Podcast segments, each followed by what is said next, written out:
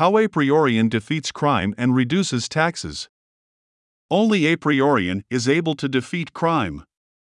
But we understand the world is not as complicated as the experts think it is. When it comes to dealing with crime, there are only two options reconciliation or recidivism. The world does not know about the first and so perpetuates the latter. The world confuses these choices with other manufactured ones. The world talks about free and controlled markets, conservatives and liberals, capitalism and communism, the right and left, and so on. The contrasts are legion. But they are immaterial. We are either right with God or not. Phrase the issue as you wish, but ultimately, we reconcile or continue to remain criminals. Crimes are absurd acts with no justification. But in this system of things, the criminal is not always the bad person. The law is not always righteous. Under the law of God, we are required to obey the government, but not when the government is an abomination. Defeating crime is obedience to God. A priorian is the church of the reconciliation and the mission to reconcile man to God. The process of eliminating crime builds the church. As the church is built, we are reconciled to God, and crime is reduced if not eliminated. The reconciled do not commit crimes. A key takeaway is that believers do not hire people to build the church. We are the church. To look at this another way, if man is reconciled to God, he develops the church, but the church is just believers reconciled to God, living in faith. To live in faith means we are not harboring fear and we do not hate. Those who live in faith are not committing crimes. As believers, we do not pose a risk to others. This is what living in faith means. We cannot have faith in Christ if we do not have faith in those who follow Christ. If a person is a believer who has faith in our Savior, then surely we are to have faith in him or her. A church is any group of believers under the jurisdictional authority of an elder. As a member of the body of Christ, the elder is charged with the authority to apprehend and hold in charge a suspect with minor property and misdemeanor crimes, such as a disturbance of the peace. These elders are civil authorities, and they have ecclesiastical authority to hold hearings and adjudicate penalties, restitution, and terms of release within the body of the church. The Civilian Authority Program establishes a right that has existed from the dawn of time. It is part of the common law never given a formal structure until now. Society is founded on the principle of reciprocal obligations. The concept of reciprocity was given a formal structure in the concept of the free market. Money was developed to permit the concept of the reciprocal exchange to be detached from individuals and transferred onto civil society. The debt owed to one member became a debt owed by all. An economy is people exchanging goods and services using an accounting system to track credits or debits. The accounting requires a means of exchange and unit of account so that the credits and debits can be quantified and made visible to all interested parties. A monetary system makes the value of an item visible. By creating a formal means of quantifying who owes what to whom, the economy becomes a market divorced from a particular physical location. Markets make it possible for a person who has been helped by one person to help another and by this means liquidate his obligation. Credits and debits and reciprocation become divorced from individuals and become market events. Obligations are divorced from individuals and made concern of the market itself. It is civil society that benefits and is hurt by the actions of its members. It is the community that retains or ought to retain and exercise the justice function. Justice in this sense is a reconciliation of accounts, of economic inputs and outputs. Crime creates economic abnormalities or an unreconciled balance in the economy the community must at some point demand a reconciliation of accounts. A criminal must be required to make good their IOUs.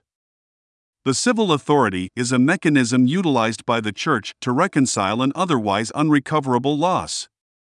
Imagine a robber holding up a corner store. If the robber escapes, the owner or the insurance company suffers a loss. Over time, this loss will spread to the economy. Every market loss and gain is eventually felt by the community. Even criminals are harmed in the long run by the actions of criminals, but criminals expect to gain more than they lose. The civil authority acts to ensure this calculation is wrong. If the robber is caught using conventional means, apprehension happens only after a considerable amount of investigation. After a costly trial conducted by the justice system, a minor inconvenience is imposed on the robber. Regardless of whether the robber is jailed or paroled, the result is another cost is imposed on us. The economy absorbs the cost of the crime, the cost of apprehension, the cost of a trial, the cost of any appeals, and the cost of incarceration. Even if the criminal is fined, none of the money is likely to defray the expenses incurred because of the criminal's actions. Civil society has a right and duty to seek ways to reduce the cost of crime. The cost of committing a crime for the criminal has to be increased substantially. The first step in stopping crime is to reduce the probability a crime will be committed. The second step is to increase the probability the criminal will be apprehended after the crime has been committed.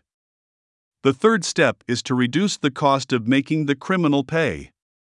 The Civil Authority Program addresses all three needs. To reduce crime, the criminal needs to be identified and eliminated as a threat at the earliest possible moment. The Church has the ability to do this. Churches are not just groups of people or civilians, it is or seeks to be a place of reconciliation. Civil society exists as a community of mutual expectations and obligations. Apart from being a cost unreconciled, crime destroys faith and produces fear and a sense of risk. Crime is ultimately an attack on civility. Society has the right and obligation to demand civility. We only ask people not to create debts they cannot pay. Social misfits are visible. They are not hard to find. Acts of incivility always create costs imposed on the community. Civil courts or elder courts are hearings convened to adjudicate losses and initiate reconciliation. The convening of a civil court has three steps. A violation exists only after the offended has informed the offender, in private, of his or her offense. If a person persists in their incivility and continues to represent a risk to others, witnesses to the events convene and as a body inform the offender that his or her behavior falls below expectations and is subject to reconciliation. No penalty is imposed, but the accused may offer to make restitution. This is at the sole discretion of the accused. If the offenses continue, plaintiffs and witnesses convene under the gavel of an elder. The case is heard, the costs ascertained, and sanctions up to and including expulsion from the community are imposed. The intent of reconciliation is to short circuit the potential for criminal activity. However, if a criminal event occurs, the victim and witness under the gavel of an elder may convene to hear the case and suggest a program of reconciliation, on condition the accused agrees to abide by the conclusions of the court. If the offender does not follow through in a timely manner, a civil court is convened to hear the case, impose sanctions up to and including expulsion. A person who attempts to rob a store can be apprehended by citizens, tried and costs imposed on his or her account. Convictions in absentia are valid where the felon has fled the jurisdiction.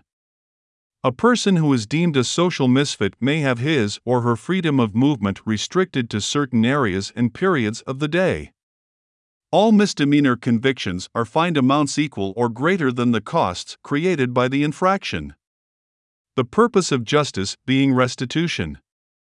The cost imposed by a civil court are recorded in the charged person's account as a debit. Accounts are reviewed periodically to determine if fines are being liquidated. Penalties, as they accrue, are credited to the accounts of those who were harmed by the crime.